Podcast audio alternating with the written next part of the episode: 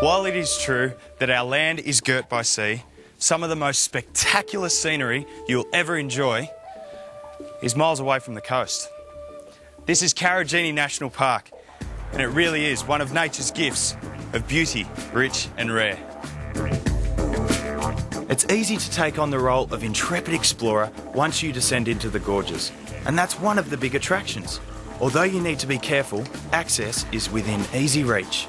But with so much to discover, I've chosen to team up with Baz from Lestock Tours, and as you would expect, he knows these parts like the back of his hand. Right, we've just come off a Class 3, but now we're going to the handrail pool, which is a Class 5, and I'll show you something truly spectacular. During wet season, I'd be getting pumped by water right now flowing through this chasm. In fact, the water would probably be about 6 or 7 metres above me at this point in time. It's not right now, so I'm going to get into it.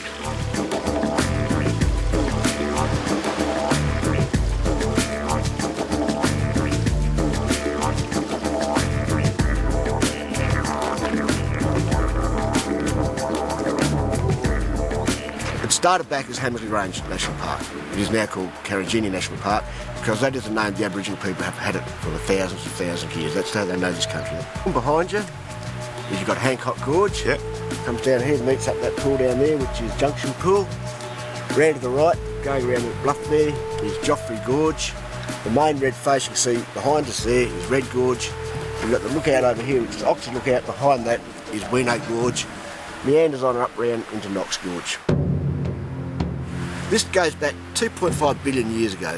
The only life there was the blue-green algae. That was all there was.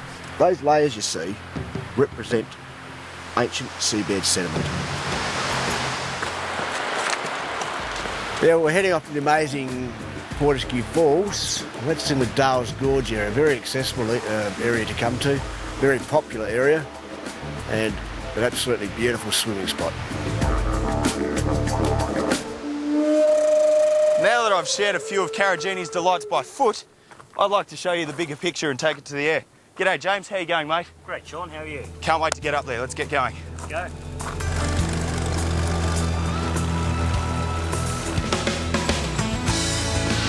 James from Polar Aviation runs scenic tours all over this region. Pretty sure this would have to be the most remarkable. That is just amazing. Encompassing more than 600,000 hectares, you could spend quite a few days at Karijini, so when you plan an extended stay, you really need a great place to sleep.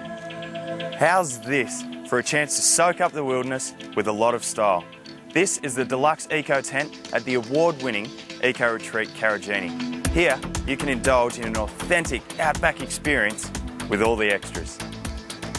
A super comfortable king-size bed, an ensuite where you can shower under the stars and in true eco fashion, all built from recycled materials. With the sleeping arrangements all covered, the next most important element to five-star camping is food.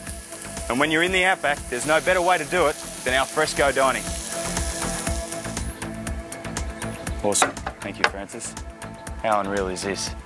An eco retreat game plate and a Karijini sunset. Sensational.